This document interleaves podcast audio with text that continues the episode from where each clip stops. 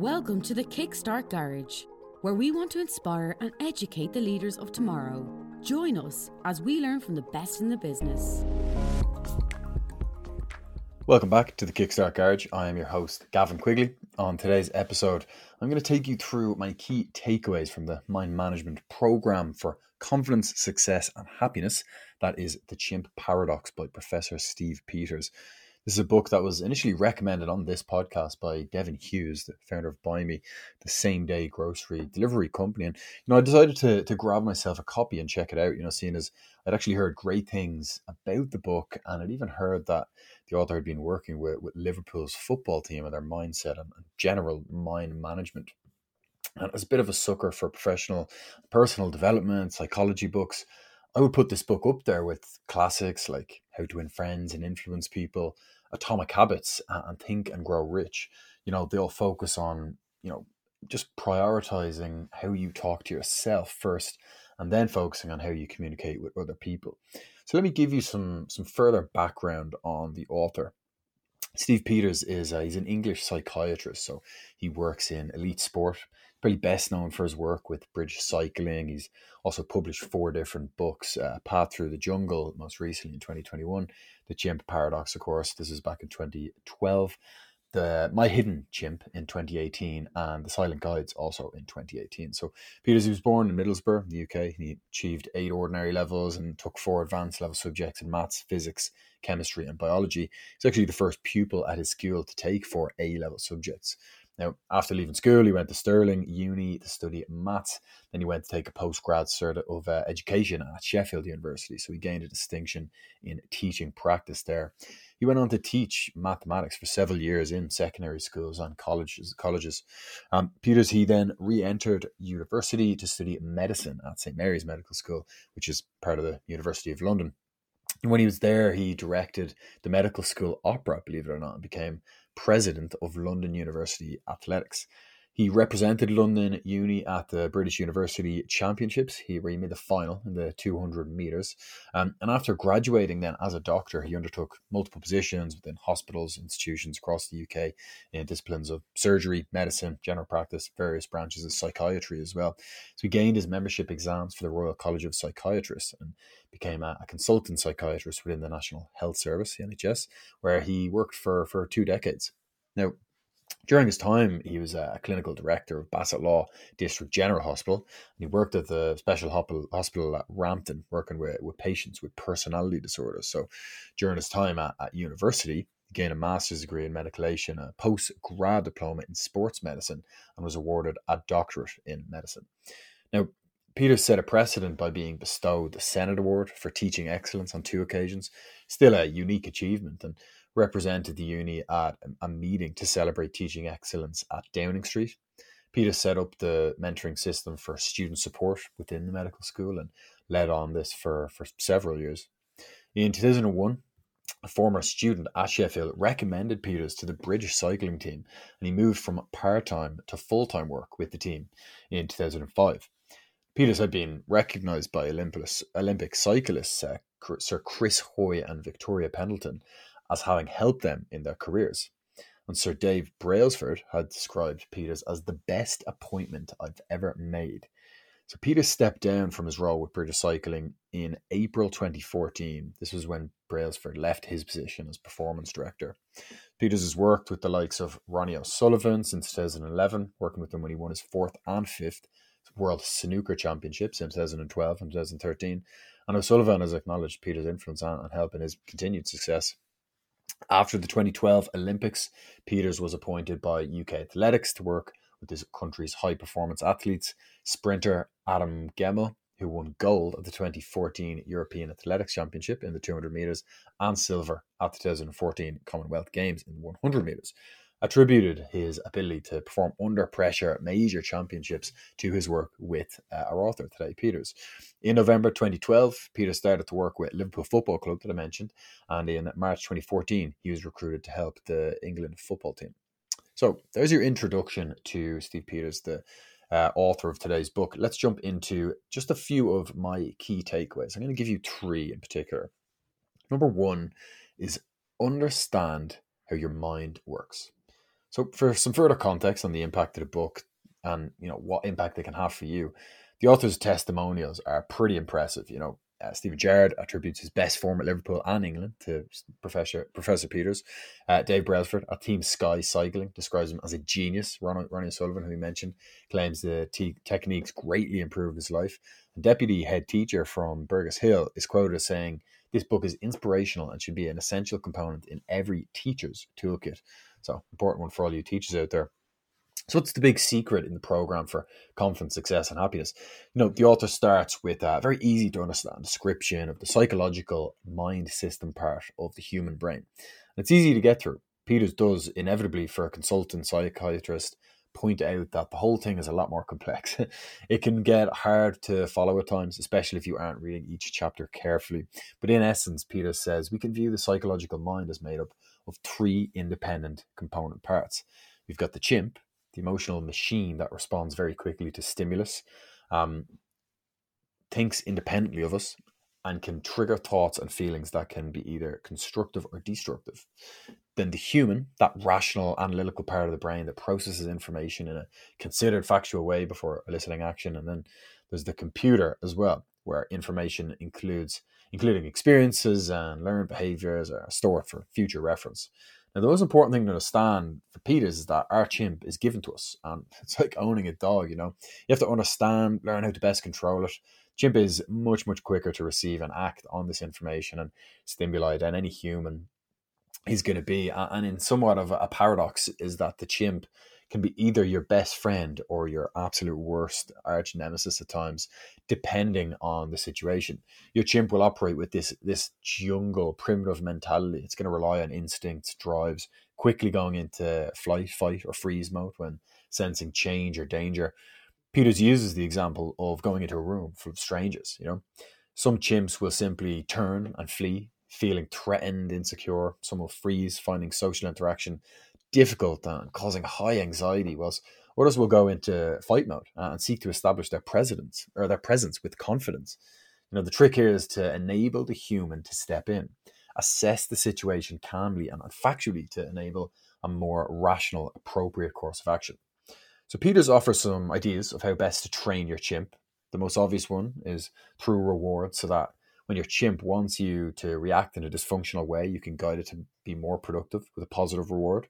The example Peters gives is knowing your room is urgent need of a de- redecoration, but there's a, an offer to socialize with a friend. The latter being the obvious lure for chimp behavior. The answer is to invite your friend around to help you paint your room, thereby achieving the human need while rewarding the chimp with the banana in inverted commas of having some fun and interaction with your friend at the same time.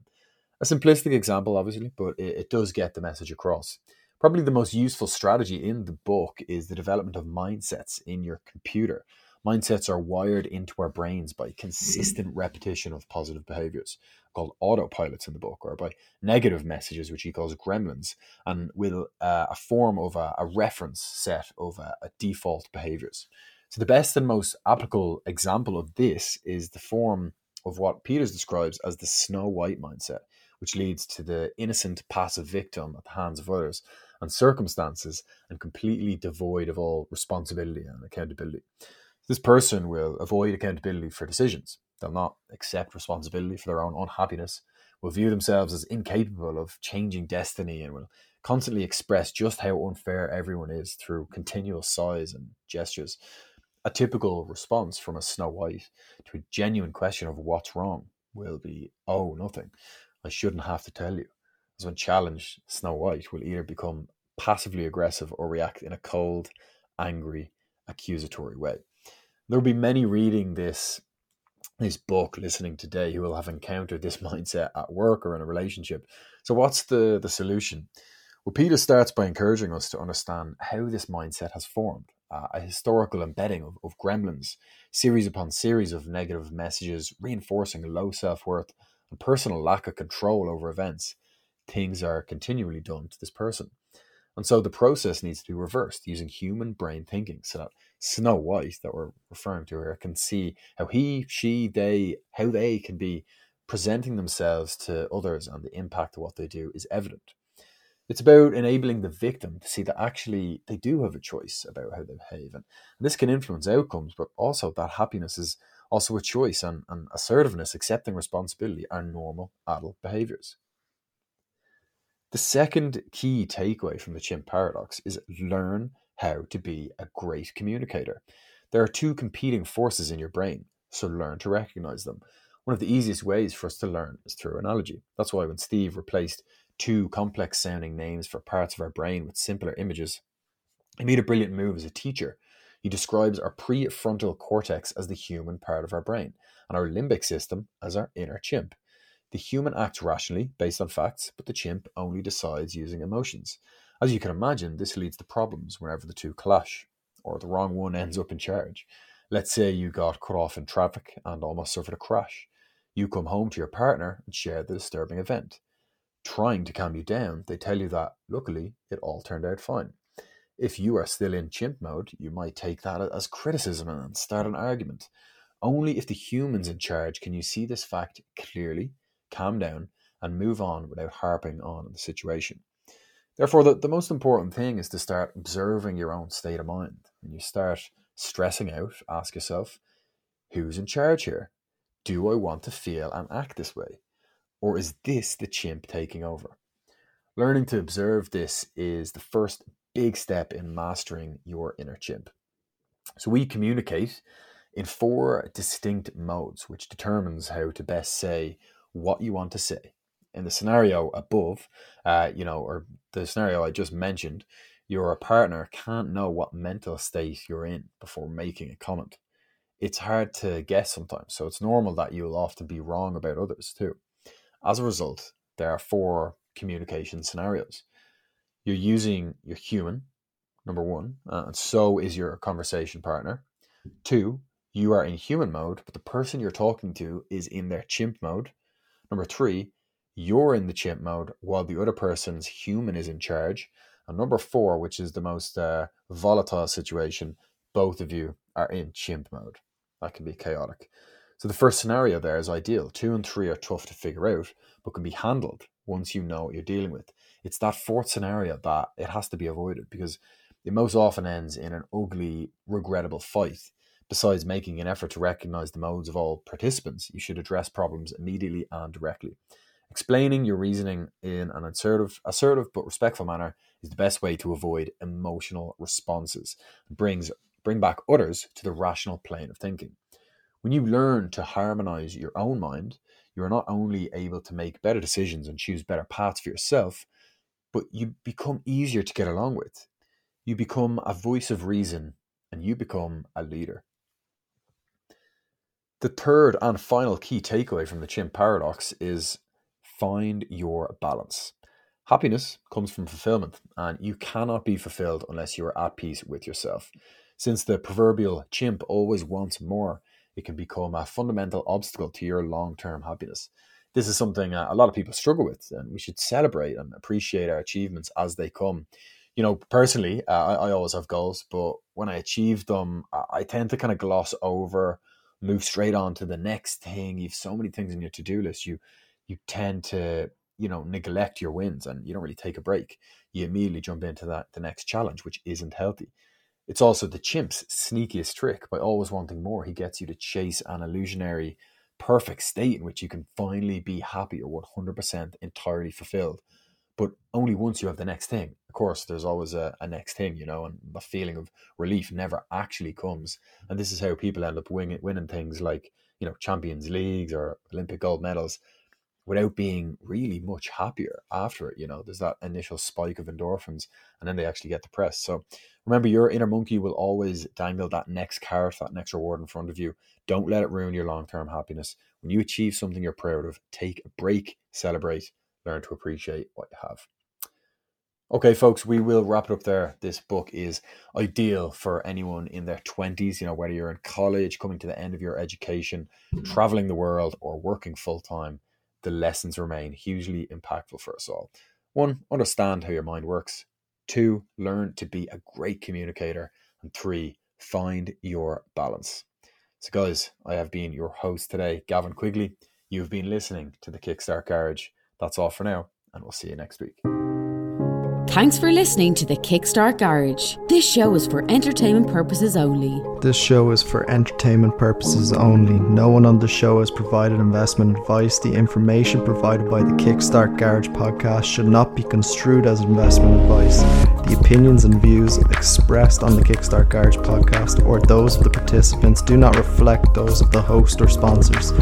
The Kickstart Garage, its producers, sponsors, hosts, and guests shall not be liable for losses resulting from the investment decisions based upon the opinions or viewpoints presented on the Kickstart Garage.